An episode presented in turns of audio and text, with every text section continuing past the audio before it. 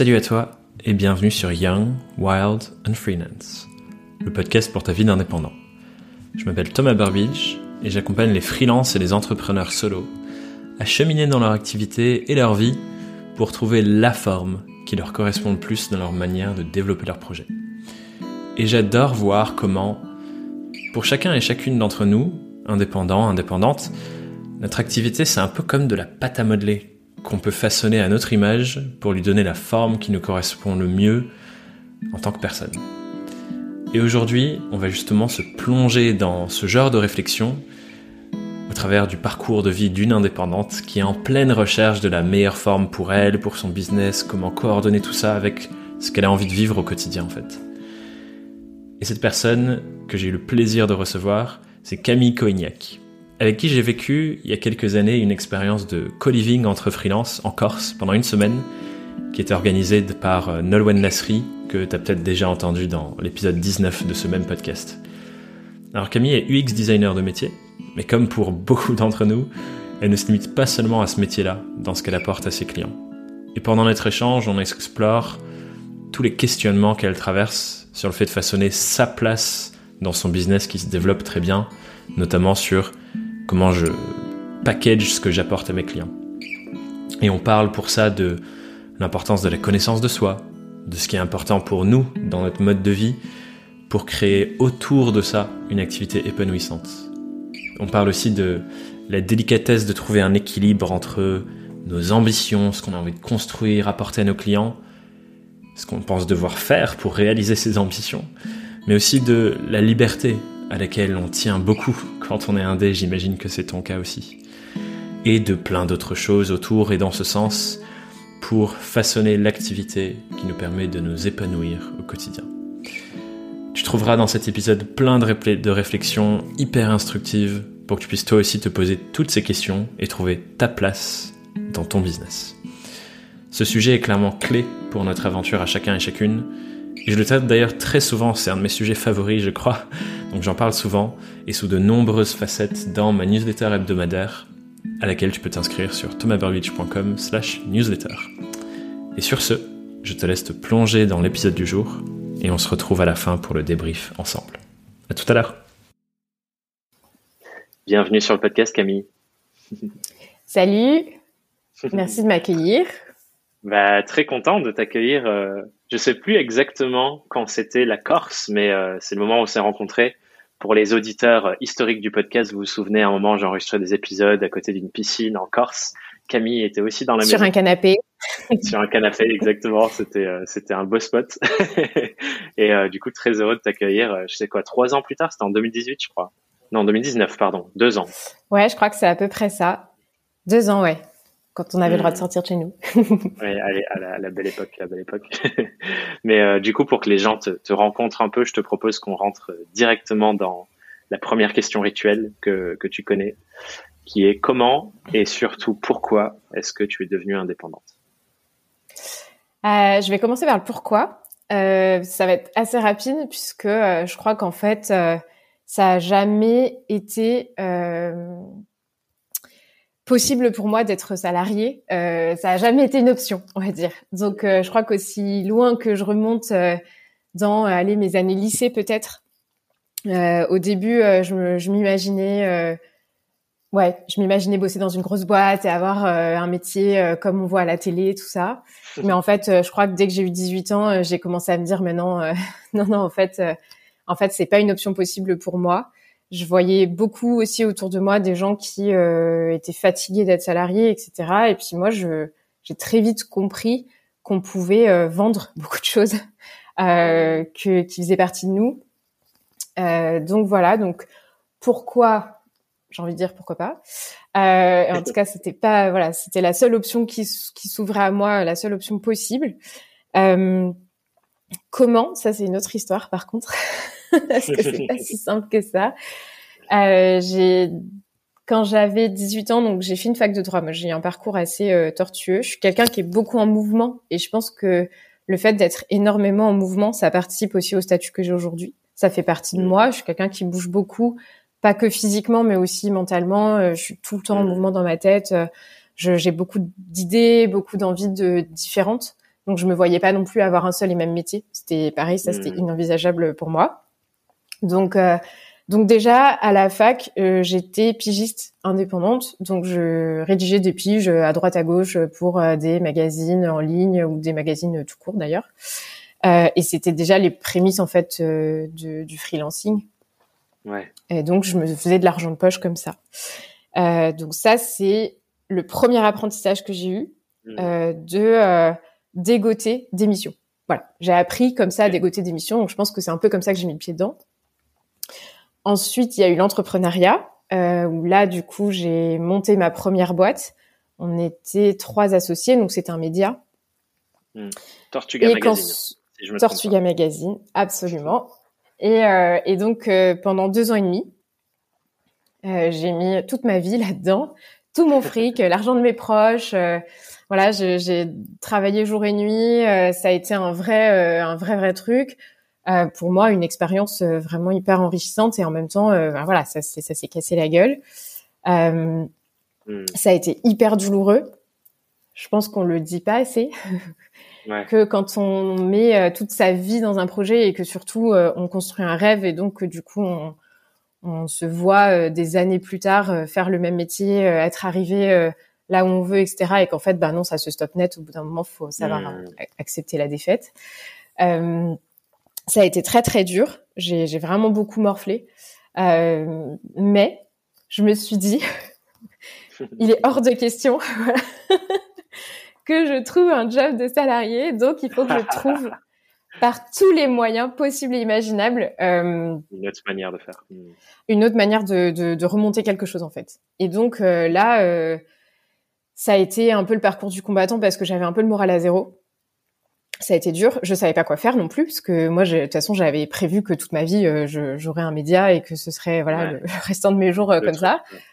Le truc. Et, euh, et du coup, moralement, je, voilà, je voyais pas non plus euh, une autre issue. Donc, j'ai un petit peu cherché et finalement, là où il y a vraiment eu un pivot ou en tout cas un déclic dans ma tête, c'est ce moment où je me suis dit, ben en fait, je suis pas salariée, mais je suis pas non plus en danger. J'arrivais à vendre des trucs. Alors, je faisais tout et n'importe quoi. Hein. Dès que quelqu'un me proposait un truc, je disais « Oui, oui, pas de souci. Euh, ok, je, je bosse pour toi. Euh, » Voilà. Donc, j'ai fait, euh, j'ai fait des sites, j'ai fait des relations presse, euh, je faisais des communiqués de presse. J'ai fait euh, un peu de community management, de la com, euh, voilà. Et petit à petit, j'ai affiné en fait ce projet de devenir U X designer. Ça arrivait assez vite. Hein, euh, j'avais mis les pieds dedans sur la première boîte. Mmh. Euh, et là, je me suis dit « Ok, c'est ça que je veux faire. Euh, » Et donc, j'ai lu tous les livres qui existait sur le sujet. Euh, j'ai assisté à toutes les conférences euh, qu'il y avait euh, possibles et imaginables euh, sur le sujet. Et, euh, et j'en ai parlé, parlé, parlé, parlé autour de moi. Et les contrats ont commencé à tomber. Mmh. Donc ça a à la fois été un parcours du combattant et en même temps, ça, ça arrivait très vite. Euh, ouais. Donc voilà. Ok. J'ai l'impression que tu fais pas les choses à moitié quand tu les fais, du coup. Entre la première boîte où tu dis, j'ai mis ma vie dedans, j'ai investi mes proches, j'ai leur argent, et après sur l'U X, j'ai lu tous les livres. J'ai l'impression quand tu veux un truc, tu fonces. Ouais. Ça, c'est vrai que une fois que j'ai décidé, c'est pas toujours facile de décider, mais une fois que c'est fait, par contre, là-dessus, je suis, euh, je suis très entière, quoi. Mmh. Et du coup, je suis, ça me rend curieux, tu sais, je, j'adore euh, ce qui se passe un peu dans nos têtes et l'impact que ça a et tout. À ton sens, c'est quoi les, les avantages et inconvénients de cette partie-là de ta personnalité sur ton activité? Euh... Alors, je vais avoir tendance parfois à m'acharner un petit peu. Et, euh, et il faut parfois savoir faire la différence entre s'obstiner et s'acharner. Et quand je disais tout à l'heure que ben, pour cette première boîte en fait que j'avais montée, au bout d'un moment, il fallait admettre la défaite. Je pense que ça, c'est, c'est quelque chose qui peut parfois être un inconvénient d'être euh, voilà quelqu'un euh, d'acharné. Ouais. Euh, mmh. Et j'apprends aujourd'hui maintenant à me rendre compte que voilà, la défaite est possible et qu'il faut savoir l'accepter. Et... Mmh. Donc, ça m'a mis okay. ça m'a pris du temps, mais ouais. maintenant c'est bon. Et c'est quoi du coup euh, qu'est-ce qui t'a permis de te rendre compte, ok, maintenant c'est vraiment terminé et c'est plus euh, juste il faut dépasser les challenges et continuer de remettre la main à la pâte. C'était quoi l'indicateur qui t'a fait dire, ok, là c'est bon Camille, il est temps d'accepter que ça marchera pas et on va passer à autre chose? Moi, je dirais le corps. Euh, je pense que moi, c'est vraiment quand mon corps commence à réagir où là je me dis bon, euh, mmh. autant avant je le voyais pas trop venir, donc je me, enfin je me, en fait je me rendais pas compte, je tombais tout le temps malade. Ah ouais. et, euh, et du coup, enfin tu vois, euh, mais des petits trucs, tu vois, le rhume, le machin, le truc, la petite gorge qui gratte, euh, et en fait euh, ouais. maintenant, tu vois, aujourd'hui, maintenant je le, je le, enfin je le sens venir, et ça ne m'arrive plus du tout quoi. Ça fait, euh, je sais pas combien, combien d'années que j'ai pas été malade. Euh, mais ouais, je pense que la limite, c'est quand euh, c'est ton corps qui finit par te la donner, surtout quand t'as un cerveau qui euh, qui te pousse tout le temps, qui a du mal à accepter l'échec, un cerveau qui a du mal à à se dire voilà bah là c'est fini, t'as fait tout ce que t'as pu euh, et voilà les limites elles sont atteintes. Quand ton cerveau il est comme ça, c'est c'est souvent ton corps qui prend le relais quoi, c'est ton corps qui te parle et qui mmh. te dit bon bah, bah stop quoi. Trop intéressant, parce que du coup, j'imagine que effectivement cette expérience-là, d'aller te frotter aussi loin à cette limite, bah, ça fait que maintenant, euh, tu es beaucoup plus vigilante à ton équilibre et euh, ah tiens, là, il y a, y a une petite indication ouais. qui peut me dire que euh, je suis en train de trop donner, quoi.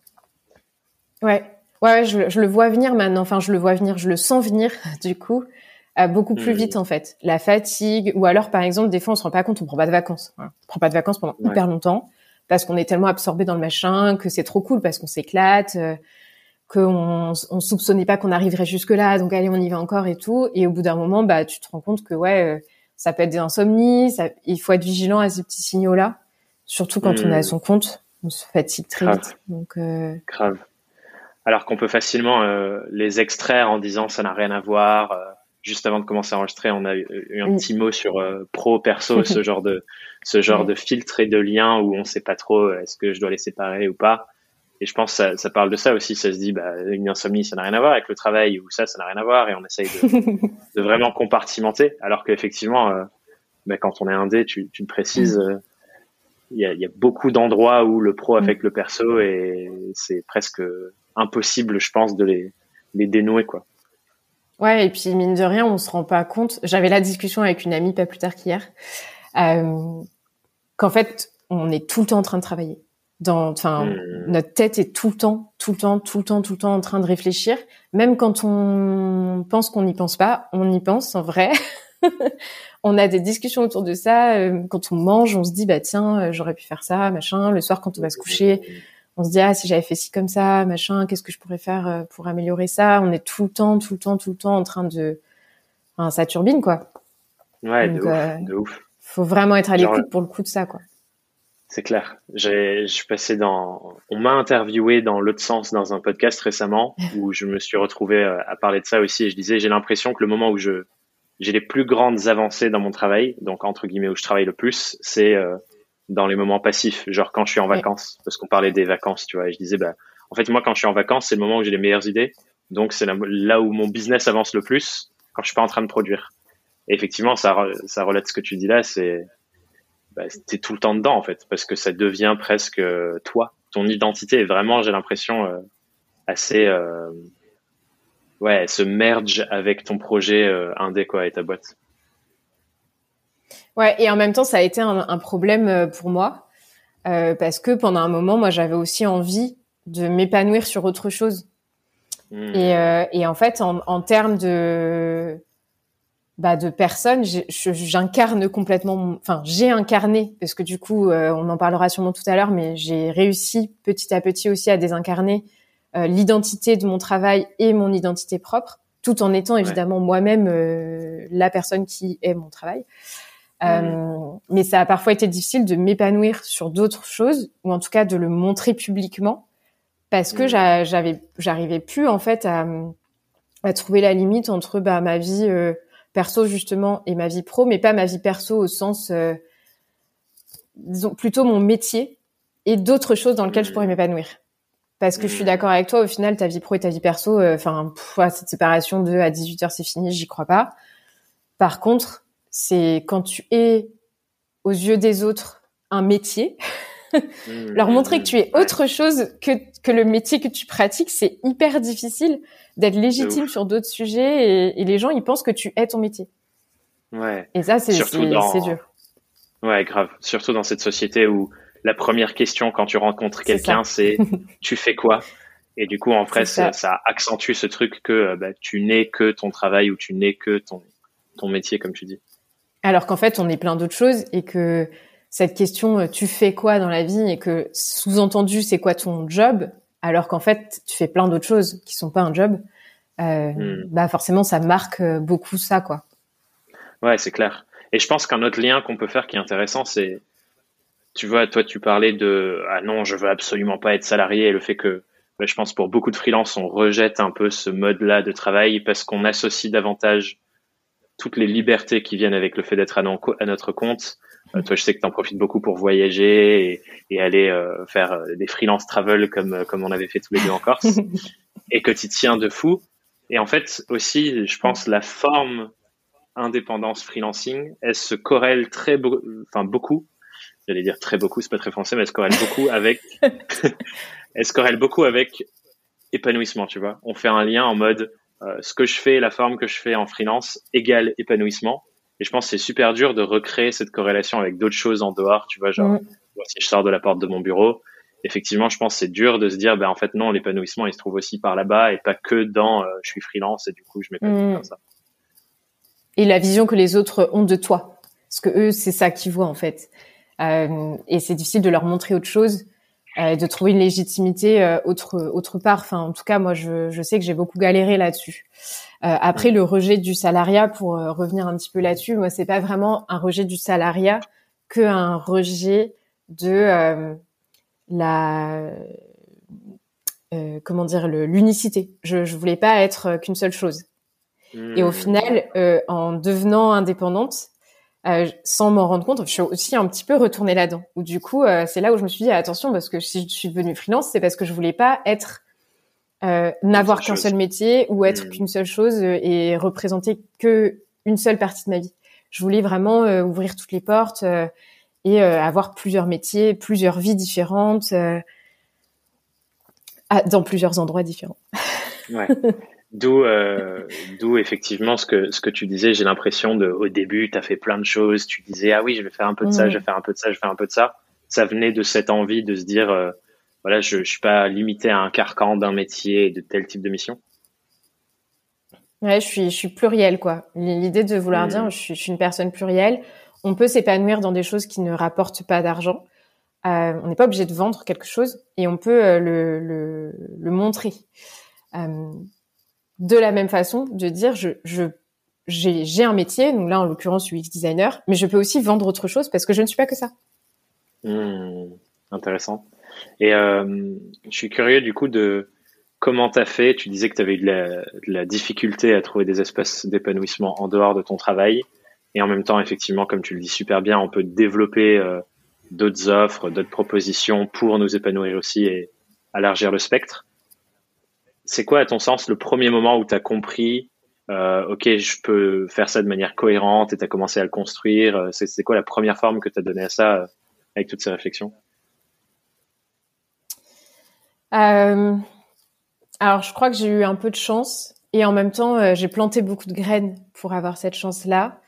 Euh, que euh, au début, moi, je m'étais un petit peu enfermée là-dedans en me disant « Bon, ce que je fais bien, c'est du design, donc euh, voilà. » Et euh, d'autres personnes sont venus me chercher en me disant bon euh, ok euh, t'es bonne en design euh, machin, mais en fait euh, nous euh, ce qu'on a remarqué chez toi, c'est que tu pouvais aussi euh, nous apporter euh, des compétences sur euh, du conseil, euh, de la stratégie, euh, sur euh, des choses en fait que t'as vécu parce qu'on a vu dans ton passé que t'avais fait ça, et en fait on va te rémunérer ton expérience. Donc mmh. là-dessus j'ai j'ai j'ai eu un un peu de bol dans le sens où c'est pas moi qui l'ai vraiment provoqué. C'est, c'est quand même les gens qui sont venus me chercher et qui m'ont vraiment ouverte à ça. Et là, je me suis dit, ah ben en fait, je vais pas vendre un métier, je vais vendre mon expérience. Parce qu'effectivement, j'en ai vécu plein. Pour le coup, je me suis reconvertie quand même euh, quelques fois en l'espace de, de fois, ouais. en, dans l'espace de dix ans. Euh, et donc voilà. Et aussi, euh, j'avais construit un très grand réseau. Et en fait, on, on venait aussi me chercher et on m'a aussi payé pour euh, pour mon réseau, quoi. Hmm. Ok. Donc voilà, super, la première chose, c'est ça.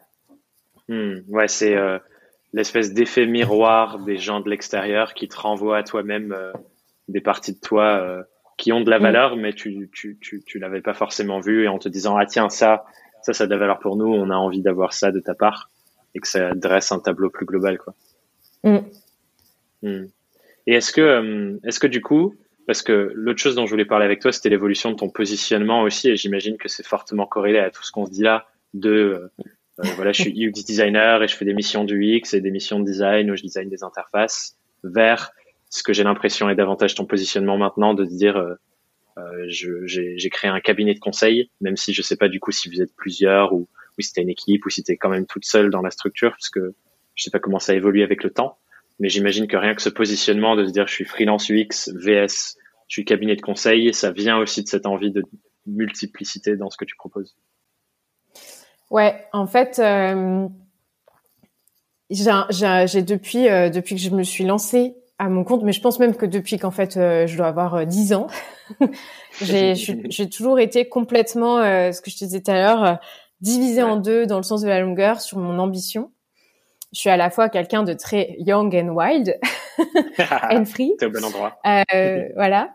Euh, donc, cette envie de liberté, de mouvement, comme je te disais. Et donc, forcément, c'est très lié à une instabilité dans mes actions, mmh. une instabilité dans, dans ma vie, voilà, de manière générale. Et cette ambition de monter une grande agence et de devenir la reine du monde du design avec des bureaux partout et des équipes, et cetera. Et en fait, ça fait, euh, depuis que, donc là, je suis U X, ça va faire cinq six ans maintenant, je n'arrive pas à trancher, en fait. Je, je n'arrive pas à me dire, euh, je, je n'arrive pas à décider si je reste comme je suis aujourd'hui, euh, comme j'étais il y a quelques mois, euh, donc c'est-à-dire un D E P, euh, et je vis ma vie avec mes clients, et euh, d'avoir cette grande agence euh, ou ce grand cabinet de conseil. Euh, donc voilà. Donc en fait, ça fait que j'oscille énormément, et je suis toujours un petit peu sur le fil aussi, c'est-à-dire que j'ai toujours trop de travail pour assumer ma charge euh, en tant qu'indep, et en même temps euh, cette trop grande liberté qui fait que du coup j'ai beaucoup de mal à m'engager avec euh, quelqu'un que j'embaucherais. Mmh. Donc je, j'ai beaucoup de mal à trouver cet équilibre-là, et euh, pendant un moment ça a été assez euh, complexant. Je, je me disais mais c'est pas possible, t'es complètement euh, schizo, euh, t'as deux facettes de toi. Ouais. Et euh, je me suis dit que j'allais finalement laisser les choses se faire de façon très organique. Et donc j'ai, au fur et à mesure, voilà, de comment euh, évolue, euh, comment moi j'évolue personnellement. Euh, donc parfois je vais, je vais me dire, bah là je me sens de bosser avec quelqu'un d'autre, donc je vais, je vais me faire aider, je vais prendre quelqu'un. Et euh, là j'ai trop de contrats, euh, donc est-ce que je vais pas grandir ? Il se trouve que petit à petit, de façon très organique, euh, mon activité a commencé à prendre la forme d'une agence. Euh, avec, donc là aujourd'hui on est quatre. Il euh, y a une assistante, une alternante et un stagiaire. Euh, et voilà. Et ça, ça s'est fait de façon très organique. Donc, c'est pas quelque chose que j'ai provoqué à tout prix. C'était pas l'objectif que je m'étais fixé. Je me suis juste dit, OK, je vais laisser la vie finalement décider un petit peu à ma place parce que moi, j'y arrive pas. donc, euh, donc voilà. Donc là, aujourd'hui, on a plutôt cette dynamique-là. Je sais pas si demain, je reviendrai en arrière. Et en fait, je m'interdis pas de le faire pour le coup. Donc, mmh. ce serait même pas un retour en arrière. En fait, ce serait juste un retour à la vie d'indépendante. Ouais. Euh, ou en tout cas euh, freelance euh, solo. Ouais, et en tout cas l'évolution, comme tu dis, elle est euh, organique, je pense que c'est le bon mot, c'est, ça suit le fil des opportunités qui se présentent à toi, et j'ai l'impression que là, bah, les opportunités t'ont mmh. poussé à te dire, ok, bah, je vais m'entourer, je vais tester cette autre forme-là. Et euh, je suis curieux du coup de comment tu te sens. Est-ce que tu te sens en ce moment en mode, ah, euh, j'ai moins de liberté? Est-ce que tu as l'impression que tu la conserves avec cette forme-là? Est-ce que tu as l'impression de pouvoir marier un peu les deux? Comment tu te sens du coup dans cette forme où vous êtes quatre et du coup t'as alternant et stagiaire? J'imagine tu as un rôle de pédagogie aussi qui doit être assez fort pour ces deux personnes. C'est comment pour toi? euh, Disons que je me suis dit que j'allais pas sacrifier aujourd'hui ma liberté et que ça prendrait du coup plus de temps parce que ça va demander énormément d'ajustements, de déconstruire mmh. ma vision du travail, la vision que mes proches ont du travail, la vision que mes clients ont du travail. Euh, et en fait, il faut déconstruire tout ça, reconstruire sur de nouvelles bases qui sont du coup les miennes, celles qui me conviennent. Euh, donc je me, là, je me laisse vraiment beaucoup de place à, à bah, ce que je disais, bah, éventuellement ne pas reprendre quelqu'un à la fin du stage euh, euh, que j'ai actuellement, euh, de si jamais euh, je sens que euh, je trouve pas moi ma place là-dedans. Et en fait, je me dis que je vais pas forcer le destin. Tant que moi, je trouverai pas ma place dans le système comme il est, je, j'irai pas plus loin. Mmh, et en fait, du coup, c'est vrai que ça demande, bah, ça demande de déconstruire euh, beaucoup de choses. Mais déjà, euh, au, enfin, pour moi, hein, ça demande de déconstruire une vision du travail, euh, de, euh, de gérer une équipe. Euh, qu'est-ce que c'est? Euh, est-ce que je peux le faire différemment? comment le font les autres et qu'est-ce que moi j'ai pas envie de faire, quoi. Mais c'est hyper, ouais. euh, c'est hyper euh, challengeant, hein. Enfin, pour le coup, euh, mais c'est super chouette. Donc, aujourd'hui, je me sens bien parce que j'ai gardé toute ma liberté. Ça va faire euh, maintenant depuis janvier euh, que l'équipe a grossi, donc ça fait euh, bah, quelques mois, et que j'arrive toujours à voyager, à avoir des horaires euh, qui sont les miennes. Euh, mmh. En l'occurrence, je travaille pas le vendredi après-midi et, euh, et ça, j'y arrive encore. Donc, euh, je suis très fière de ça. Donc voilà, donc ça va. Trop intéressant. Il y a tellement de choses que j'ai envie de unpack dans ce que tu viens de dire, parce qu'il y a, il y a plein de, de fils à tirer. Parce que moi aussi, c'est un truc que j'ai vécu là, euh, avec cette année le, le, le, le sujet du passage en société qui se présente à moi, et où je me dis, du coup, en fait, c'est un vrai changement identitaire, tu vois, où je passe de vraiment, je suis seul et tout se passe dans ma tête, à une forme de, ben, maintenant on est deux, avec des personnes qui viennent ponctuellement, mais mon aspiration, c'est d'avoir pareil une grande équipe qui gère plein de choses et où on peut produire un gros impact. Et du coup, ça demande à vraiment changer de posture et se dire, bah, en fait, c'est plus, je suis plus juste le créateur seul. Je deviens un profil C E O ou fondateur, enfin voilà, les autres, d'autres mots auxquels, bah, du coup, faut re, se réidentifier, je trouve. Et je te rejoins à fond sur le fait que bah, c'est challengeant euh, intérieurement, en fait, parce que c'est comme si t'étais un serpent qui se mue de sa peau et qui devient neuf. Ouais, c'est challengeant intérieurement et extérieurement parce que en termes d'identité, euh, là où les gens ont toujours travaillé avec Camille, mmh. aujourd'hui je leur demande de travailler avec Ipsun, euh, du coup qui est le nom euh, le nom de l'agence. Et ça, ça a été un pivot euh, qui a été très difficile à faire, sachant que pendant euh, un bah pendant en fait je crois que depuis le début que je suis sur Instagram, je, je m'appelais Hello Ipsun. Et donc, du coup, les gens s'abonnaient à moi. En fait, ils s'abonnaient à ma boîte. Enfin, voilà, j'avais complètement... Euh... J'étais... Euh... J'incarnais complètement, en fait, mon activité. Quand là, maintenant, j'essaye justement de dire, bah, il y a Camille, tout ce qu'elle fait, et il y a Ipsun, tout ce qu'on fait. Et Camille, elle fait plein d'autres choses. Et Ipsun, ils font plein de trucs. Et si vous travaillez, en fait, vous voulez travailler avec moi, il faudra aussi accepter de travailler avec les autres membres de l'équipe. Et habituer ses clients à ne plus travailler avec toi, parce qu'au début, c'est toi qu'ils appelaient. En tant que freelance, ils appelaient une personne, des compétences de cette personne, leur faire accepter que, ben, en fait, on est plusieurs, donc, euh, donc peut-être que cette fois-ci, vous travaillerez avec un tel ou une telle, et de moi réussir à désincarner complètement euh, la marque entre guillemets. Ouais. C'était quoi, du coup, les principales objections de tes clients ? Je suis curieux de savoir comment ils ont réagi, comment t'as géré l'annonce du truc, enfin, qu'est-ce qui s'est passé dans la relation ? Parce que je pense s'il y a des personnes qui nous écoutent qui se disent. Euh, Voilà, c'est mon évolution, je vais passer de freelance à agence ou cabinet. Ils vont potentiellement vivre la même chose, donc je trouve ça intéressant de faire un petit zoom. Euh, c'est marrant parce que ça, ça a été euh, des moments... Alors, j'ai pas fait d'annonce. Ouais. Euh, en fait, déjà, j'étais...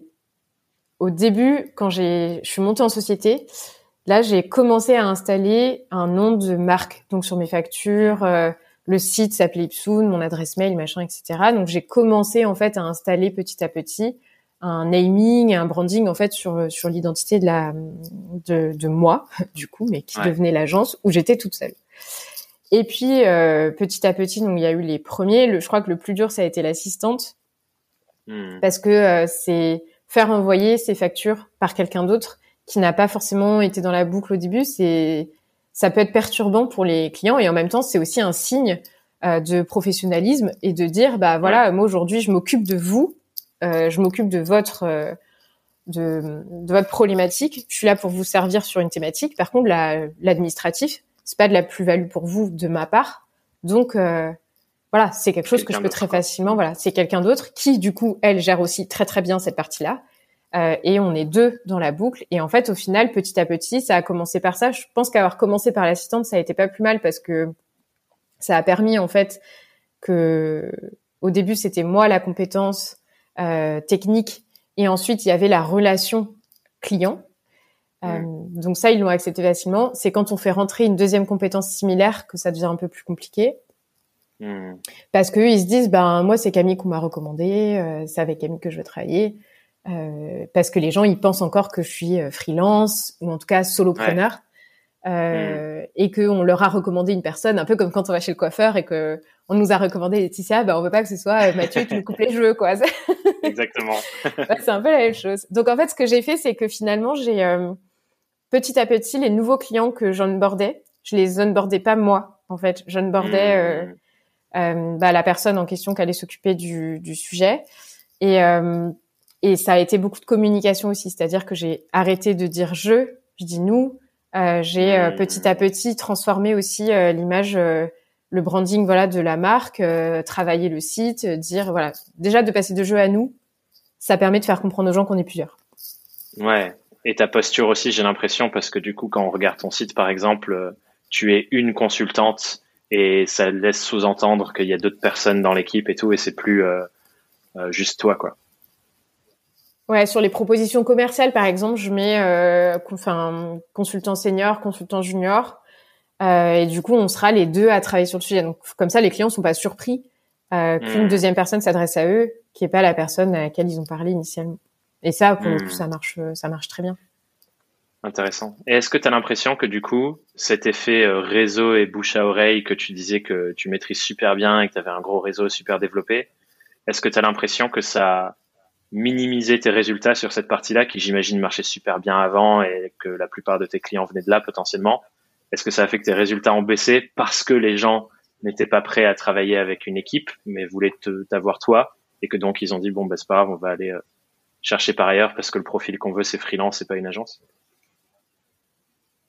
Alors non, pour le coup, euh, moi j'ai doublé mon chiffre d'affaires depuis que j'ai, je suis passée à ce système-là. Euh, j'ai la chance d'avoir un réseau qui est très bienveillant, euh, qui a vite compris. Je communique énormément avec mon réseau. Alors, pour le coup, sur les réseaux sociaux, je suis très mauvaise. Euh, je... Là, franchement, euh, j'ai jamais su, euh, j'ai jamais su faire, j'ai jamais été à l'aise sur ce médium-là. Je... Voilà, donc une communication extérieure euh, très mauvaise, mais en même temps, euh, un réseau, moi, que j'alimente, euh, qui est un réseau pour beaucoup, c'est des amis. Euh, que je tiens au courant, à qui je parle de façon très honnête et très ouverte des problématiques que je rencontre, qui sont parfois aussi des gens qui me conseillent, euh, mmh. qui me donnent des conseils très précieux. Euh, et je leur dis, je leur dis, ben tiens, euh, moi aujourd'hui, je voudrais, enfin, euh, je voudrais que les gens ils s'adressent à Ipsun, je voudrais pas qu'ils s'adressent à Camille. Comment je peux faire? mmh. et, et, et en fait, de façon encore une fois très organique, le réseau euh, communique autour d'Ipsun et pas autour de Camille. Donc ouais. euh, ça, c'est un travail qui se fait de façon très progressive. Et que je ne veux pas trop rapide au cas où il faudrait que je revienne un petit peu en arrière euh, sur euh, ma stratégie et sur mes ambitions. Euh, mais euh, mais voilà, pour le coup, c'est c'est vraiment de la com, mais pas de la com euh, qui est visible, de la com euh, très ouverte et très honnête en fait avec les personnes qui sont mes prescripteurs. Ouais. Et comment tu gères du coup ce truc si c'est et si tu dis genre j'ai un gros réseau, si t'as plusieurs prescripteurs, t'as une manière genre est-ce que t'as une méthodo pour gérer ça, est-ce que t'as un... Genre, je sais pas si tu fais ça sur LinkedIn, est-ce que tu te poses pour le faire, ou est-ce que c'est au fil des rencontres quand tu passes du temps avec les uns les autres? Enfin, est-ce que c'est structuré ou pas? C'est ça ma question surtout. Euh, je passe beaucoup de temps au restaurant. Pas mal. Euh, j'adore, j'adore déjeuner, j'adore dîner, j'adore sortir. Je suis quelqu'un de, je pense, euh, très solaire. Donc, euh, je, je vais être beaucoup à la, à la rencontre. J'aime qu'on prenne le temps de se voir, et cetera. Euh, donc c'est vrai que je passe, j'accorde énormément de temps aux autres en fait pour le coup, mmh. euh, parce que ça me procure énormément de plaisir. Euh, j'ai, voilà ce que je disais, j'ai la chance d'avoir un réseau qui est très bienveillant. Pour beaucoup c'est des amis. Euh, on se, on s'apporte beaucoup de choses de façon réciproque. Donc c'est vrai que je passe beaucoup de temps à déjeuner, à dîner, à envoyer des messages. Alors j'évite du coup euh, de le faire via LinkedIn ou via Instagram, même si je le fais un petit peu. Je vais prendre le temps de prendre des nouvelles, euh, de juste parce que ça me fait plaisir de savoir comment eux ils vont, euh, où est-ce qu'ils en sont, est-ce qu'ils ont besoin de quelque chose, et euh, vice versa. Euh, eux ils prennent le temps aussi de m'appeler, on se voit, on essaye au maximum ouais. de se voir. Et, euh, et ça pour le coup c'est c'est plus dans ma nature en fait que euh, voilà. Là encore c'est très organique. Je suis, j'ai envie de déjeuner ouais. avec un tel ou une telle et on va prendre des nouvelles et ça va. Et là, pour le coup, on va vraiment mélanger le perso et le pro et, et voilà. Ouais, mais au final, c'est, c'est très chouette. Mmh. Ouais. Mais euh, c'est, c'est trop bien que tu parles de ça parce que je pense que c'est un truc qu'on peut, euh, tu vois, la, la nouvelle vague d'entrepreneurs, on pourrait se dire, ah, c'est à l'ancienne d'aller, euh, euh, tu peux faire des restos avec les gens et tout. Euh.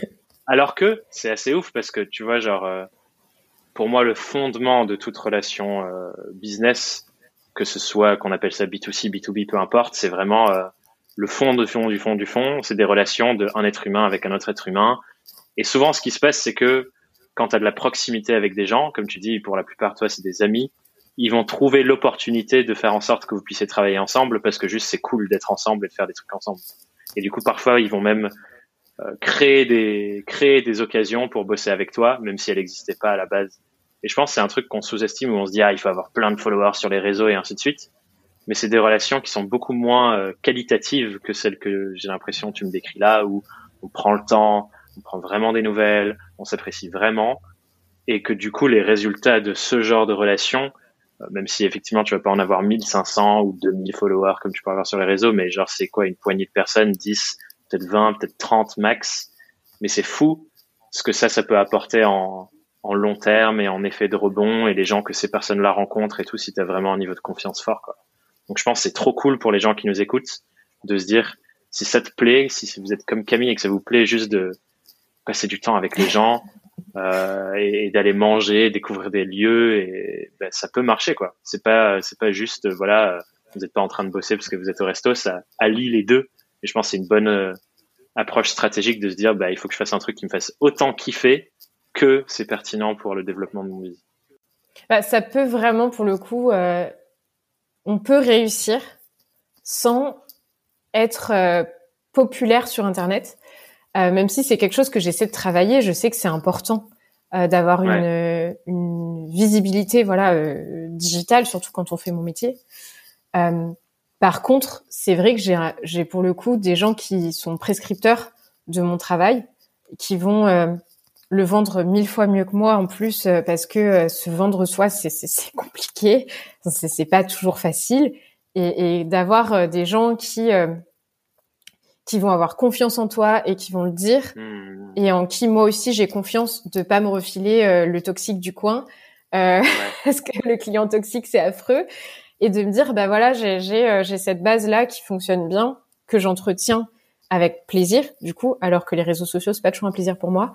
Euh, parce que j'arrive pas à trouver ma place et que, enfin, j'arrive pas à trouver ma place. En tout cas, je la cherche encore. Euh, du coup, ça, c'est vraiment euh, quelque chose de solide et qui est la preuve qu'en fait, il euh, y a plein de façons différentes de faire du business, en fait. Ouais, c'est clair. Et tout fonctionne. Ouais. Bah ouais, il y a pas une stratégie absolument miraculeuse qu'il faut absolument suivre, et c'est ça que moi je trouve fascinant. C'est, tu me dis, tu prends énormément de plaisir à faire ça, et en plus, c'est euh, performant, disons.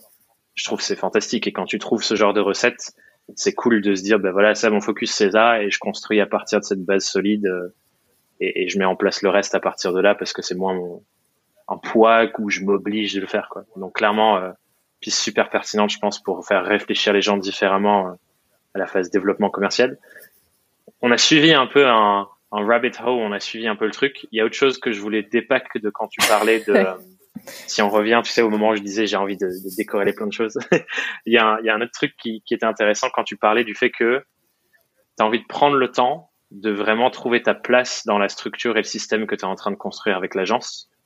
Il y a un autre truc que j'entendais là-dedans, c'est que t'es pas en mode croissance à tout prix, parce que, et moi c'est une réflexion que j'ai aussi, croître trop vite, à mon sens, ça t'oblige à mettre en place des structures et des systèmes avant que tu aies validé que c'est ceux qui te vont, et que tu aies les feedbacks de « je suis à la bonne place ». Et du coup, je suis curieux d'avoir ton avis là-dessus aussi. Euh, ouais, je suis assez, euh, je suis assez d'accord pour le coup. De... J'ai essayé d'aller vite plein de fois. Et je pense qu'en plus, je, je suis quelqu'un d'assez enthousiaste. Donc, c'est vrai que des fois, ouais. j'ai tendance à m'emballer. Euh, je pars euh, plein pot dans une idée. Euh, je défonce tout sur mon passage. Et après, je me dis euh, « bon, mauvaise route. Allez, c'est pas grave. Euh, je reviens un petit peu en arrière et je recommence. » Mais... Euh, Mais là, de, de me dire, ok, j'ai fait l'erreur plein de fois d'aller trop vite. Euh, je savais pas faire autrement que d'aller trop vite parce que j'avais ce truc qui m'animait. Et voilà, mmh. des fois, il y a des projets qui tournent un petit peu à l'obsession et, et du coup, on va on, on plonge dedans. Et maintenant, je me dis, ben non, tant que moi, je suis pas à l'aise avec la façon dont ça se passe, ça sert à rien. Si j'ai pas ouais. exactement, comme tu dis, validé euh, que l'idée là. C'est la bonne, ou que la façon de faire est la bonne, ou que ma posture est la bonne, parce que souvent je me rends compte aussi qu'en allant trop vite, on... enfin une posture ça se travaille. Ouais.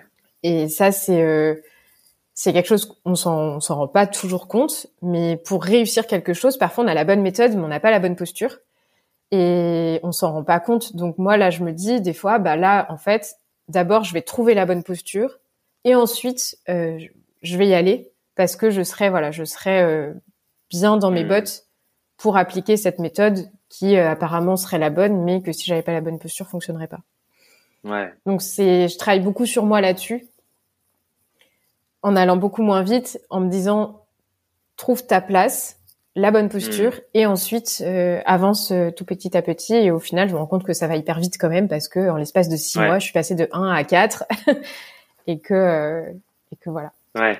Mais c'est intéressant parce que le focus, il est pas en mode on doit grossir, on doit signer plus, on mmh. doit recruter d'autres gens et ainsi de suite. C'est juste euh, voilà les, les les outils de mesure et les euh, tu vois, c'est pas juste on mesure le chiffre d'affaires et on veut faire grossir le chiffre d'affaires. Mmh. Tu mesures, j'ai l'impression principalement est-ce que je suis à l'aise dans la place que je prends, sachant que comme tu disais tout à l'heure, il y a ces deux parts, une part euh, dont les besoins principaux c'est liberté et et, et trouver voilà comment tu te sens bien dans ce que tu fais, et une autre part qui est ambition. Il faut réussir à voilà que les deux coexistent, parce que si t'en écoutes qu'une, bah finalement t'auras la frustration de euh, je suis pas entière quoi, il y a juste une une moitié de moi qui qui s'épanouit. Et parfois quand on grossit trop vite, on voit pas non plus les autres opportunités qui se présentent à nous, qui peuvent faire un pivot en fait, euh, qui peuvent générer du pivot, c'est-à-dire qu'on est euh, on a un objectif, on le voit on voit que ça. Et donc, euh, donc on y va. Et en fait, euh, on s'en rend pas compte, mais des fois, on passe à côté d'opportunités qui auraient pu faire pivoter le truc, qui auraient pu euh, faire que euh, les choses se passent différemment, mais ça grossit quand même, en fait. C'est juste que du coup, on les voit pas. Et j'aime bien aussi, maintenant, me dire, ben, je, je, je prends le temps de regarder autour de moi, d'écouter beaucoup. Je, je de plus en plus, euh, je j'écoute les gens qui me donnent des conseils, qui sont autour de moi. Et ça, c'est un truc que je faisais pas trop, parce que quand on est freelance, on a l'impression qu'on est un peu seul contre tous. Du coup, ouais, j'écoute énormément les, les conseils qu'on me donne maintenant. Euh, j'ai appris à être moins têtue, à être un peu plus dans la confiance des autres, à voir aussi que les autres, que je suis pas la seule dans cette situation, que je suis pas la seule à faire telle ou telle bêtise, que d'autres les font avant moi, et que voilà. Donc ça, l'excès de confiance, j'ai vraiment appris à le... Voilà, à le calmer, même si souvent on dit non, mais ceux qui réussissent, c'est ceux qui croient en eux à fond, machin et tout. Oui, néanmoins, ça veut pas dire que les autres ont pas des choses super à nous apporter, quoi. Ouais, ouais, il faut savoir écouter les signaux de l'extérieur aussi, clairement. Mm. Et je suis curieux aussi de, tu vois, dans cette recherche de, j'ai envie d'avoir la bonne place, la bonne posture, enfin voilà, cette recherche de marier tes parts un peu. Est-ce que ça a une influence aussi dans la manière dont tu construis tes offres et tes services? Parce que j'imagine que ça a un impact, parce que voilà, tu réfléchis à la place que tu vas avoir à l'intérieur. Mais je suis curieux de, c'est quoi ta réflexion, du coup, au-delà du positionnement de je suis plus toute seule, je suis agence, cabinet de conseil, sur tes offres aussi, est-ce que tu proposes à tes clients, c'est comment la réflexion euh, de ta place là-dedans aussi? euh, Bon, là, ça va être un peu le mot du jour. Ça se fait de façon très organique. Ok, le, on va partir sur ce mot-clé, organique, ouais. euh... Je pense que les choses ont évolué assez naturellement. C'est-à-dire qu'il y a eu la prod, et la prod, la production donc de maquettes, d'interfaces, et cetera, la conception, euh, c'est quelque chose que pour lequel on vient me chercher. Mais on vient aussi me chercher pour d'autres choses. Donc en fait, la question, ça a plus été comment on répartit les différentes missions au sein de nous quatre. Et après, en fait, c'est vrai que souvent, on, on vient me chercher pour des choses qui sont pas forcément de l'U X, donc je disais du conseil, euh, parfois de la stratégie, établir des roadmaps, ce genre de choses. Mmh. Euh, et ça, c'est comment je, j'arrive à trouver une place à ces demandes-là dans mon offre, dans l'agence, et est-ce que ça plaît en fait aux autres membres de l'équipe, parce que du coup, c'est plus est-ce que ça me plaît à moi. Mmh. Euh, ce qui a forcément changé, c'est que mes clients, avant, ils me demandaient tout et n'importe quoi à tout et n'importe quelle heure. euh, voilà. Euh, et ça, en fait, on peut pas l'imposer à une équipe. Mmh. Donc, j'ai dû fortement revoir ma façon de travailler avec mes clients. Donc, c'est pas tellement mes offres qui ont changé, qui ont évolué. Il y a toujours cette euh, demande entrante, euh, les choses que les autres membres de l'équipe savent pas faire, bah je les prends, je les fais avec grand plaisir et tout ça. Euh, mais par contre, ce qui a beaucoup changé dans ce système-là, c'est euh, ben le ce que je, je ce que j'accordais à mes clients, voilà, en termes de flexibilité, en termes de souplesse, euh, et, euh, et de comment dire de disponibilité. Voilà, parce que effectivement, mmh. je pouvais je, avant je prenais tout comme ça venait. Euh, si jamais euh, quelqu'un avait besoin d'un truc un dimanche après-midi, moi si j'avais rien à faire, je le faisais quoi. Enfin pff, voilà, je me... c'était pas pour moi, c'était pas interdit de bosser le dimanche. Euh, là maintenant, c'est vrai que je suis obligée de mettre un peu plus de discipline auprès de mes clients parce que bah parce que je suis plus toute seule quoi. Ouais, donc tu as changé, tu as fait évoluer le cadre et ta méthode de travail avec le fait que voilà, on s'entoure et il faut plus de process, plus de structure, euh, faut, faut qu'on ait des règles de fonctionnement entre nous, sinon pas de règles, ça fait que euh, on va partir un peu dans tous les sens. Euh, ok, intéressant. Parce que tu vois, ouais. ça me, je, je te posais cette question aussi parce qu'il y a un truc que je qui m'avait frappé sur euh, sur ton site. Il y a une partie où tu parles de euh, une de vos propositions, c'est d'avoir euh, de placer un entrepreneur en résidence chez vos clients. Si je me trompe pas. Et euh, oui. Ouais. ouais. Euh...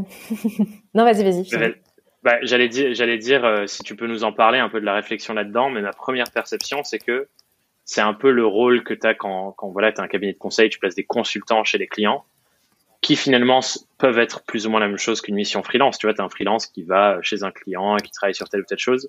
Mais je trouve que ça inverse quand même la posture, dans le sens où quand je suis entrepreneur en résidence, je suis en train presque de leader un projet et ensuite de prendre les équipes internes de mes clients et leur dire, bah, toi, il faut que tu fasses ça, et cetera. Alors que quand je suis freelance, c'est je viens remplir un rôle dans un projet et je suis sur mon rôle précis. Et je suis curieux de, du coup, est-ce que cette réflexion, elle était, euh, elle était euh, préméditée, je l'imagine, par rapport au fait que euh, bah, la place que tu vas avoir, c'est plus cette place-là, quoi. Ouais, alors l'entrepreneuriat en résidence, aujourd'hui, c'est quelque chose que je suis la seule à faire dans la boîte. Euh, okay. Donc, c'est vrai que côté euh, donc Quentin et Maëlys, ils vont plutôt être dans la production et un peu dans la stratégie. Euh, quand ça, c'est plutôt une mission qui est plutôt senior, pour le coup, euh, de, d'aller en fait chez le client et d'instaurer une posture. En fait, l'entrepreneur en résidence, être entrepreneur en résidence euh, avec le client, auprès du client, chez le client, c'est emmener une posture. Et moi, c'est ce que je voulais dire. Ce qui a du coup, en fait, permis de développer à côté de ça la Mindset Academy, ouais. euh, qui est en fait comment on vient amener une posture dans l'entreprise qui est celle de l'entrepreneur. Mmh. Euh, et donc, c'est très différent, effectivement, du consulting, enfin, euh, quoique, où, euh, où en fait, on vient apporter du conseil, de la méthode, et cetera. Là, on va surtout emmener et essayer de fédérer autour de nous Euh, une posture d'entrepreneur, mmh. avec euh, ce que ça euh, contient de euh, de travailler la créativité, d'ouverture, d'ouverture d'esprit, de posture de bienveillance auprès des autres, d'être capable d'écouter, mmh. et cetera. Donc euh, là, en fait, c'est surtout des entreprises qui vont avoir besoin de diversifier leurs activités ou de créer de nouvelles offres. Donc on est mmh. sur du design de service en partie. Mais c'est pas que le design de service. C'est que je peux vendre du design de service où on va créer de nouvelles offres, mais je peux aussi vendre le design de service et la réalisation du service. Mmh. Euh, et donc là, du coup, c'est là que je vais plutôt être entrepreneur en résidence. Ok. Euh, voilà. Est-ce que du coup, c'est un peu le, le paquet ultime de ce que tu proposes, dans le sens où, euh, tu vois, quand on va sur ton site, on voit que euh, on peut prendre un call stratégique avec vous pour un conseil précis sur une durée précise. Il y a la partie production dont tu disais. Et là, j'ai l'impression même que toi, tu t'immerges presque dans euh, faire évoluer la culture d'une boîte et faire en sorte qu'ils ils prennent des, une posture et des démarches plus entrepreneuriales de comment ils construisent des produits, les, les développent et tout. Est-ce que c'est genre, du coup, le, le must-have de, de, de, de ce que tu as envie de proposer? Ouais. Alors, faut savoir que moi, j'ai pas mal de mes clients, enfin, pas mal de mes clients, en fait, c'est des clients récurrents avec qui je reste très longtemps. Mmh. Mon client euh, le plus vieux, ça fait euh, bah, depuis que j'ai commencé, ça va faire euh, okay. cinq ans. Euh, et, euh, et en fait, je vais avoir, euh, par exemple, pour certains, euh, un jour par semaine euh, réservé à l'entreprise. Mmh. Et donc, en fait, ce jour-là, donc soit du coup, effectivement, j'accompagne les équipes. Et en fait, c'est, c'est ce que je trouve génial pour le coup dans le système que j'ai monté là, que j'arrive, avec lequel j'arrive à travailler, c'est qu'à la fois, je suis euh, libre, indépendante, et en même temps, je fais partie des équipes. Euh, parce que pendant des années, un jour par semaine, je vais bosser avec eux, avec les mêmes équipes, on va construire ensemble quelque chose. Et c'est ça aussi, du coup, être entrepreneur en résidence. Le mot en résidence, c'est vraiment je, je fais partie, de, je fais partie de l'équipe en fait. Ouais. Et ça, j'ad... enfin, moi, j'adore en fait ce système-là. C'est, euh... c'est à la fois, moi, ça me permet d'être stable dans mon activité, d'avoir une récurrence et en même temps de voir mes pro... les projets sur lesquels je bosse naître, euh... évoluer, euh, et cetera. Mmh, trop intéressant. Et j'imagine que cette récurrence-là, elle te donne une stabilité dingue en plus sur laquelle te, te baser pour dire, ben voilà, j'ai de la visibilité, on peut élargir, on peut prendre quelqu'un en alternance sur, j'imagine, un an, peut-être même deux, quelqu'un en stage, l'assistante qui, qui t'accompagne et tout. Et, et c'est clair que, tu vois, moi aussi, c'est quelque chose que j'ai vécu. Euh, dès que tu as cette récurrence qui est une base, c'est tellement plus, t'es tellement dans une meilleure posture pour construire le reste. Et du coup, c'est un truc que je recommande très souvent euh, aux personnes avec qui je discute qui sont au début, de te dire, bah, cherche à avoir de la récurrence euh, avec des clients que tu vas suivre sur du long terme. Mais je trouve que c'est pas évident pour tout le monde. Enfin, en tout cas, les difficultés que j'observe, c'est sur identifier un besoin récurrent auquel je peux répondre avec mes compétences. Et du coup, je suis curieux pour toi. C'est quoi ces besoins récurrents? Comment tu fais pour rester pendant, bah, là, tu me dis, euh, plusieurs années avec un seul et même client? Enfin voilà, c'est comment, on, à quoi ça ressemble le fait de continuer d'avancer ensemble? Est-ce qu'il n'y a pas un moment où ça y est, c'est fait, la mission est terminée, entre guillemets? Eh ben, déjà, la première chose, c'est qu'au au lieu de leur vendre une, enfin, sur du design, au lieu de leur vendre une prestation, euh, une grosse prestation, par exemple, à vingt-cinq mille euros, euh, je vais leur vendre euh, des jours euh, étalés, donc sur le très ouais. long terme. Euh, moi, je suis pas fan de la prestation one-shot, ça m'arrive d'en faire. Quand vraiment le client, euh, c'est urgent, machin, nanan, il a besoin de sa presta one shot, je le fais. Mais dans la majeure partie du temps, je vais conseiller au client euh, de plutôt favoriser la demi-journée toutes les semaines euh, pendant X temps. Euh, et donc, voilà, si possible, plusieurs années. Euh, pour aussi, enfin, c'est aussi bien pour lui que pour moi, parce que moi, ça me permet effectivement de m'assurer une certaine stabilité, de pouvoir en prendre plusieurs en même temps. Et en même temps, pour le client, ce qui est génial, c'est que au fur et à mesure des opportunités qui vont se présenter à lui en tant qu'entreprise, ben on va pouvoir pivoter. Alors que si moi, je lui livre une prestation one-shot, le jour où lui, il a besoin de bouger euh, le moindre truc, bah faut tout recommencer. Enfin, faut tout recommencer ou en tout cas, faut faire des aménagements. Que d'avoir quelqu'un qui livre toutes les semaines quelque chose, ça permet en fait de se dire « Ah non, mais là, du coup, faut rajouter ça parce qu'on a une opportunité qui s'est présentée. » Bon, bah, bim, hop, moi, je le prends en compte, on fait évoluer la stratégie. Alors, ça marche sur de l'U X, euh, je sais pas si ça marche, euh, voilà, sur d'autres, euh, sur d'autres types de prestations, j'en sais rien. Mais, euh, mais en tout cas, euh, sur ce fonctionnement-là, moi, je trouve que c'est vraiment gagnant-gagnant, quoi. Mmh, mmh. Et ça permet ah. au client d'étaler la dépense. Lui, il, lui, il sort pas vingt-six mille balles d'un coup, mais par contre, euh, il va sortir, euh, bah, cinq cents euros tous les mois, par exemple, je dis n'importe quoi, euh, de façon, euh, voilà. Et lui aussi, ça lui permet de mieux planifier en fait son, ouais. son activité.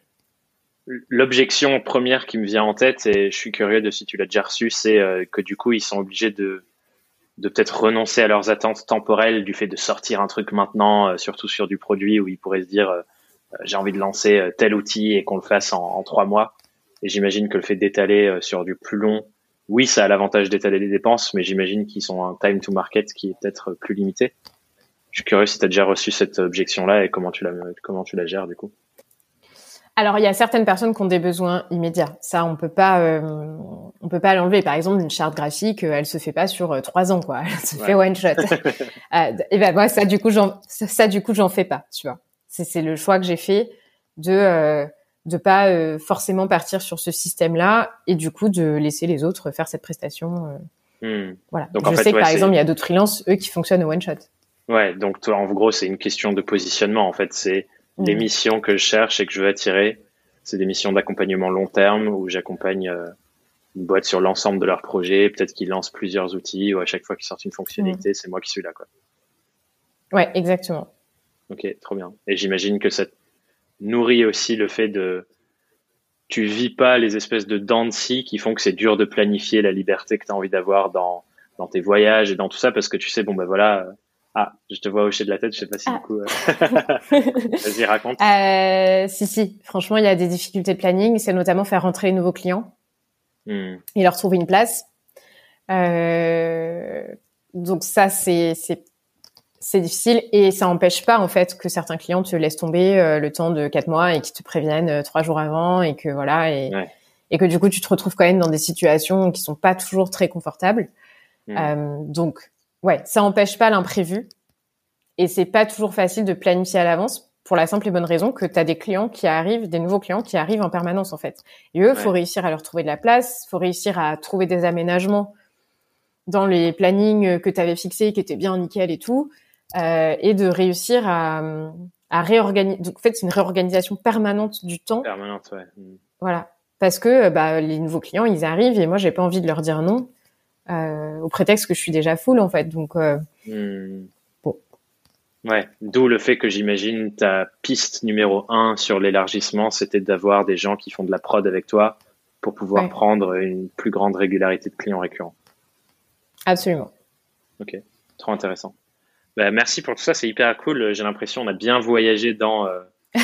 partir de l'intérieur et tes aspirations et un peu le, la friction ou l'affrontement entre liberté et ambition et tout, et, et creuser comment ça s'incarne concrètement dans euh, ta boîte, son positionnement, les offres, l'organisation interne. Enfin, j'ai l'impression qu'on a fait un, un bon tour d'horizon. Je serais curieux de, et ça va rejoindre potentiellement les, les, les questions euh, rituelles de fin d'épisode, si c'était face à, à Camille qui démarre au tout début, avant qu'elle fasse toutes ses missions et tout, et où tu sais maintenant, avec tout le recul que tu as, que voilà, il y a ces espèces d'affrontements internes qui vont se jouer et explorer des formes différentes, c'est quoi le conseil que tu lui donnerais? Et j'imagine ça ferait écho à peut-être d'autres personnes qui se reconnaissent dans, dans ton parcours et dans ce que tu vis.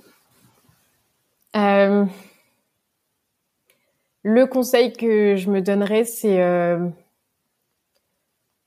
N'essaie pas, ne t'acharne pas toute seule.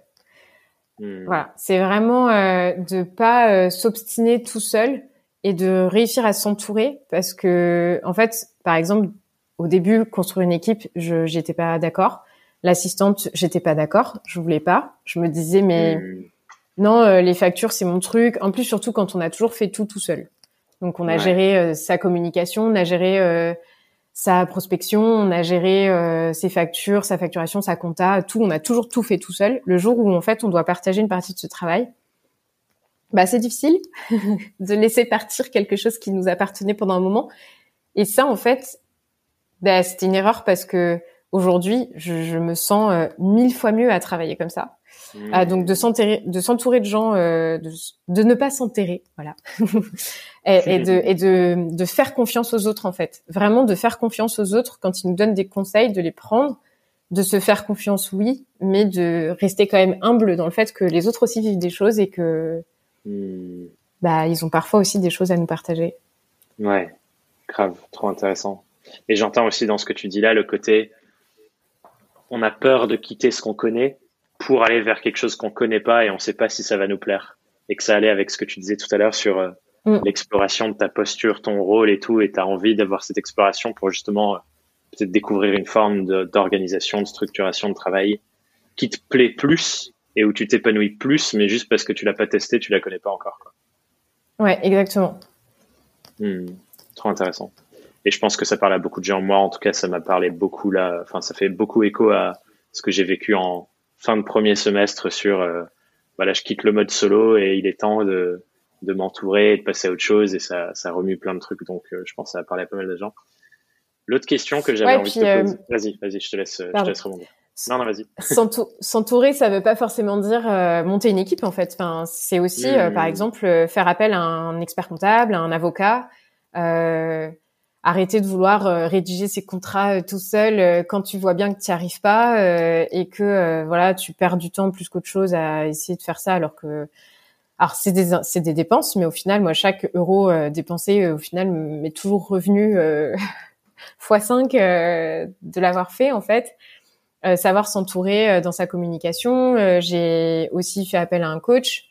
Euh, une coach en l'occurrence euh, qui m'a beaucoup accompagnée. En fait, c'est, c'est pas forcément monter une équipe, mais c'est aussi ouais. euh, s'entourer de gens qui ont des compétences que l'on n'a pas mmh. et leur faire confiance, quoi. Ouais, grave. Je te rejoins à fond, et moi pareil. Euh, tu vois, pour aller au-delà de dépenses, même je dirais investissement, parce que quand on fait ça, ouais. notre objectif c'est recevoir plus que ce qu'on met sur la table. Et à chaque fois, moi, il n'y a pas une seule fois où euh, où ça n'a pas été le cas, quoi. Et effectivement, il y a une question de choix et quel investissement à quel moment, parce que voilà, c'est une réflexion euh, euh, d'investissement, quoi. Mais, euh, mais clairement, je te rejoins à fond sur le fait que c'est pas juste l'équipe, c'est aussi euh, de qui tu t'entoures pour t'aider à devenir qui t'as envie d'être et avancer vers où t'as envie d'aller, quoi. Trop bien. Ouais, exactement. Hmm. L'autre question rituelle, du coup, c'est euh, c'est quoi la plus grosse difficulté, à ton sens, que tu as rencontrée dans, dans tout ce cheminement qu'on a exploré pendant notre discussion, et comment tu as fait pour dépasser cette difficulté? Euh, alors, ma plus grosse difficulté, euh, je dirais que ça a été parfois de réussir à identifier en amont euh, certains clients toxiques. Mmh. Euh, parce que je pense que je suis quelqu'un euh, qui est très gentil et, et qui a beaucoup de mal en fait parfois à, à exprimer une vérité de peur de blesser. Mmh. Euh, et donc de, de me retrouver dans des situations euh, moi de souffrance euh, énorme parce que j'arrivais pas à dire stop à la personne en face de moi. Euh, et ça, ça a vraiment été euh, pour le coup. Euh, Parfois des moments où je me disais, ça, enfin, ça remettait en cause le, le ma situation, quoi. Je me disais non, mais non, je suis pas faite pour ce métier, je suis pas faite pour être indépendante, j'arrive pas à gérer voilà. ça. Ouais. Euh, donc j'ai pris tous les, j'ai listé toutes les solutions en fait qui s'apportaient à moi dans ce genre de cas, qui se qui se qui se présentaient à moi dans ce genre de cas. Le cas du client toxique, donc j'ai identifié c'était quoi exactement un client toxique, et à quel moment je considérais que ça devenait toxique dans la relation avec le client. Et euh, est-ce que c'était plus, bah, je prends le contrat sans, enfin, sans savoir, voilà, je prends le contrat et j'arrête un contrat qui est toxique, ou est-ce que j'essaie d'identifier avant même de prendre le client, euh, est-ce qu'il est toxique ou pas? Et donc aujourd'hui, j'ai plutôt fait cette démarche-là, de le faire en amont, parce que pour moi personnellement, c'est très difficile d'arrêter une mission que j'ai commencée. Euh, j'ai beaucoup de mal en fait à dire stop. Donc, du coup, je me suis dit, bon, pour éviter de me retrouver dans la situation où je dois dire stop, je vais identifier euh, la personne avant et je vais lui dire « Ah non, je suis full en ce moment, désolée, je peux pas te prendre, tac !» euh, Voilà, plutôt, j'ai plutôt fait le choix. Voilà, donc ma plus grosse difficulté, ça a vraiment été de réussir à, à trouver comment identifier un client toxique et euh, plutôt que de me, de me retrouver dans des situations improbables. Ouais. Et c'est quoi, du coup, souffrance. Pour toi euh... tes critères de ce que c'est un client toxique, parce que je me dis, il y a des gens qui écoutent qui disent « Ah putain, moi aussi j'ai vécu ça, mais j'arrive pas à, à sentir en amont, tu vois ?» Je suis curieux du coup de ce que c'est tes critères, peut-être que ça peut inspirer ou aider d'autres à le faire aussi.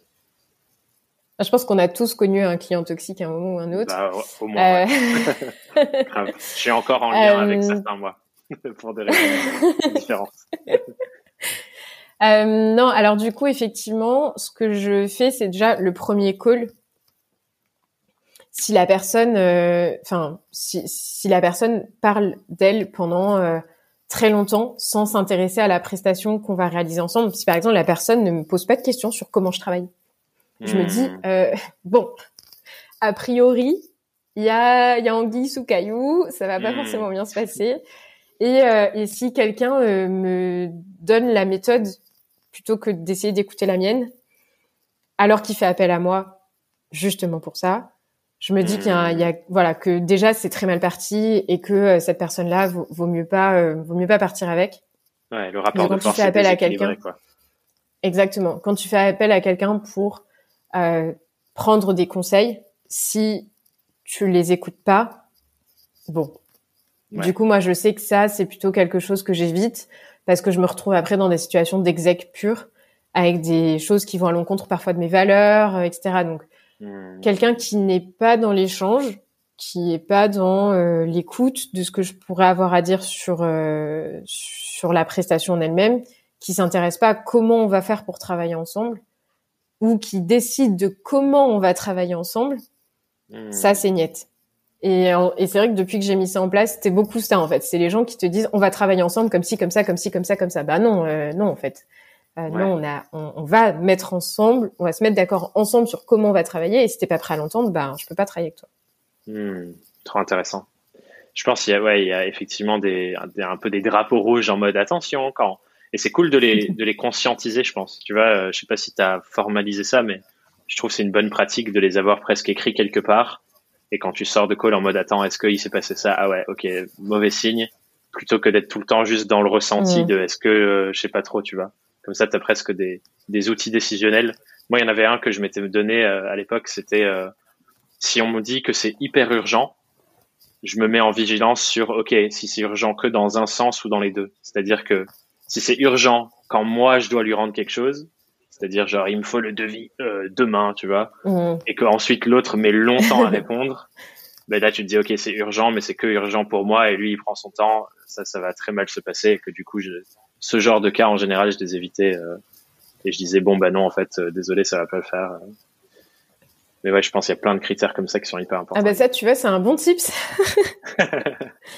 Je le prends. Bah, je prends le, je prends souvent, le tips, hein. Là, tu vois. Je me suis retrouvée bah, dans ce cas-là il y a pas souvent. longtemps. Ouais, ça arrive très ouais. souvent. Où en gros, il y a, c'est urgent, mais seulement, euh, tu vois, c'est pas équilibré dans l'urgence. C'est pas en mode, il faut que ça sorte, et on est tous mmh. les deux dans le même bateau. C'est, euh, c'est urgent, mais moi, je pars en week-end. Tu vois, ce genre de, de relation-là, quoi. C'est ça. Carrément. Ok, cool. Merci pour ce partage, c'est chouette. Euh, l'autre question que j'ai rajoutée, c'est une question rituelle spéciale saison cinq que je teste, mais j'ai l'impression que pour l'instant, ça marche plutôt bien dans, okay. dans les discussions que j'ai. C'est, euh, c'est quoi ton objectif professionnel du moment, Camille? Et du coup, ah, je précise... Il est coupé en deux. Il est coupé... Je précise pour toi, pas forcément pour ta boîte, l'ensemble, mais vraiment pour toi en tant que personne. Mon objectif professionnel, euh, là, ça va être, je pense, de... Alors, là, en septembre, je vais ouvrir des bureaux à Bordeaux. Okay. Euh, donc, c'est un très, très gros enjeu pour moi parce que c'est, euh, c'est très nouveau. Euh, c'est une aventure que, qui m'est un peu tombée dessus, euh, où j'ai saisi l'opportunité au vol et tout, et je me suis dit, bon, OK... Donc, le premier objectif professionnel pour moi, ça va être de voir si j'arrive à tenir aussi cette euh, cette distance-là euh, entre les bureaux de Niort et les bureaux de Bordeaux. Mmh. Euh, et ensuite, j'ai un objectif professionnel qui est très personnel, c'est de réussir à euh, à trouver une identité qui m'est propre euh, en dehors du coup de que ce soit Ipsun ou euh, et de réussir à communiquer de, dessus tous mmh. en gardant un, une cohérence. Euh, dans mmh. les activités. Euh, donc, ça va parler d'art, ça va parler de sport, ça va parler euh, de légitimité euh, sur plein de sujets, ça va parler de, d'entrepreneuriat. Euh, et ça, c'est, c'est quelque chose sur lequel je travaille beaucoup parce que j'ai beaucoup de mal à parler de moi en tant que, enfin, mmh. sur des sujets qui sont perso. Et j'y, tra- j'y travaille. Donc, euh, c'est, ça reste du coup un objectif pro pour moi, euh, ouais. qui est de, de développer aussi une image de moi qui n'est pas euh, que entrepreneur, mais euh, qui a une voix sur plein de sujets. Ouais, donc une, une marque personnelle qui vient un peu en ombrelle au-dessus de l'agence, au-dessus de... Effectivement, je sais que vous faites des choses euh, euh, sur l'art digital, je sais que tu fais de l'investissement aussi. Euh, euh, du coup, il y, y a différentes facettes et qui vient en ombre de tout ça, c'est ça? C'est ça, exactement. En fait, je... chaque année, euh, j'investis. Euh, j'investis dans des startups, j'investis euh, dans l'art... Euh, j'investis sur plein de sujets et, euh, et donc un investissement financier mais aussi un investissement personnel et, euh, et ça c'est, c'est aussi quelque chose que j'ai envie de développer en tant que personne, donc je voudrais euh, plus réussir à incarner tout ça euh, mmh. et à laisser euh, Ipsun, donc mon objectif professionnel c'est de réussir à laisser Ipsun euh, grandir un petit peu euh, en dehors de moi, voilà, ça ce mmh. serait vraiment euh, c'est mon objectif aujourd'hui, okay, je pense. Intéressant. Mmh. Et du coup je la question qui se cache juste derrière celle-là, parce que celle-là, en gros, c'est une invitation à celle qui vient derrière. Sur cet objectif pour toi de construire euh, cette sorte de marque personnelle qui est une plateforme pour prendre la parole sur tous les sujets qui t'intéressent, c'est quoi que tu cherches vraiment derrière cet objectif? Dans le sens d'où ça vient à l'intérieur de toi et pourquoi c'est important pour toi? euh... Bah, je pense que c'est important pour moi parce que ça me permet de créer de la connexion en fait avec euh, d'autres. Euh, donc quand je dis euh, que, je, enfin, porter ma voix, c'est donc là encore une fois pas forcément sur les réseaux sociaux, mais en développant des conférences euh, sur X ou Y sujet. Euh, je travaille aussi à l'université de La Rochelle en tant qu'enseignante, donc j'aime aussi beaucoup euh, échanger avec mes élèves et avoir quelque chose à leur à leur pousser. Donc ça me permet en fait de, ré- de réussir à développer cette identité là qui m'est propre. Euh, ça permet de créer des connexions en fait sur des sujets et lancer un mmh. sujet, c'est permettre à l'autre de l'attraper, donc euh, c'est, c'est ça moi que je recherche et c'est ça qui m'anime en tout cas dans la volonté de créer une, alors on va parler de marque personnelle mais euh, je sais pas si on peut parler de marque mais en tout cas d'identité vraiment forte euh, mmh. et de place, voilà, j'ai envie d'avoir ma place aussi sur l'échiquier euh, de ceux qui ont des choses à dire Et donc, euh, de, de lancer des sujets et de permettre aux autres de les attraper, de créer des connexions. Et, et voilà. Mmh. Ce que j'entends là-dedans, il y a deux choses que de notre conversation qui, qui, je trouve, font lien à ça. Le premier, c'est ce côté ultra relationnel que tu utilises déjà avec, tu disais, ton réseau et le fait de les revoir mmh. régulièrement et ainsi de suite. Et que presque, voilà, une excuse de prendre la parole sur davantage de sujets, ça me permet de, de développer davantage de relations et de connexions autour de ces sujets. Ça, c'est le premier truc qui m'apparaît de ce que tu dis. Et le deuxième aussi, c'est ce que tu disais sur euh, s'épanouir en dehors de mon métier. Et j'ai l'impression que c'est aussi une voie pour ça, de se dire, bah, si je commence à m'exprimer sur davantage de sujets, partager davantage de sujets et, et incarner un peu plus euh, bah, tes valeurs, tes convictions, ce que tu as envie de véhiculer euh, de par ton passage sur Terre, je me dis c'est aussi une, une manière de rechercher cet épanouissement euh, extra euh, pro, j'ai l'impression. Ouais, car, et de potentiellement en faire quelque chose de pro. Et de potentiellement euh, re- re- reboucler la boucle. Ouais, c'est trop intéressant. Exactement. Cool. Et la toute dernière question, cette fois-ci, du coup, là, on était tourné vraiment vers toi, et là, on va se tourner vers les gens qui nous écoutent. Si tu avais une question à poser au, à nos auditeurs et nos auditrices, pour que chaque personne prenne un temps pour réfléchir en profondeur à sa vie et son activité d'indépendant, ce serait quoi la question que tu as envie de leur poser ? Il y a quelques temps, dans un magazine, j'ai, il y a quelques temps, ça remonte à quelques années quand même, et depuis, ça m'anime au quotidien. Cette mmh. question, c'est, roulement de tambour, euh, que feriez-vous si vous n'aviez pas peur ? mmh. Et euh, alors, cette question, on, on la voit un petit peu euh, de temps en temps passer. Je trouve qu'il n'y a pas meilleure question pour se connecter à ce dont on a vraiment envie, en fait. C'est, si j'avais pas peur, je ferais quoi ? Je ferais ça, ok, donc je le fais pas parce que j'ai peur. C'est bête et méchant, mais euh, mais moi ça m'anime vraiment au quotidien. Je me reconnecte ouais. hyper souvent en fait à cette question, et euh, et on se rend compte parfois que la peur prend vachement de place en fait, et qu'elle vient cacher, couvrir l'envie. Donc ouais, c'est que feriez-vous si vous n'aviez pas peur ? Mmh, j'adore. C'est marrant parce que moi c'est un truc que j'ai pas mal utilisé aussi euh, ces derniers mois comme un processus décisionnel. Dans le sens où quand j'étais face à est-ce que je dis telle chose ou est-ce que je le dis pas, est-ce que je fais telle chose ou est-ce que je le fais pas, je, j'avais un petit processus de regarder de où ça vient à l'intérieur de moi.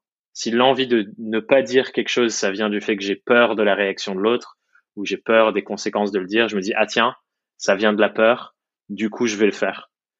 Et euh, c'était super intéressant de voir justement ces espèces de de où viennent mes comportements et les envies que j'ai. Si ça venait de la peur, en général, j'essayais de, du coup, de, de les faire quand même pour me dire, j'ai pas envie de suivre la peur à l'intérieur de moi, j'ai envie de suivre l'amour, l'épanouissement, la joie, d'autres choses.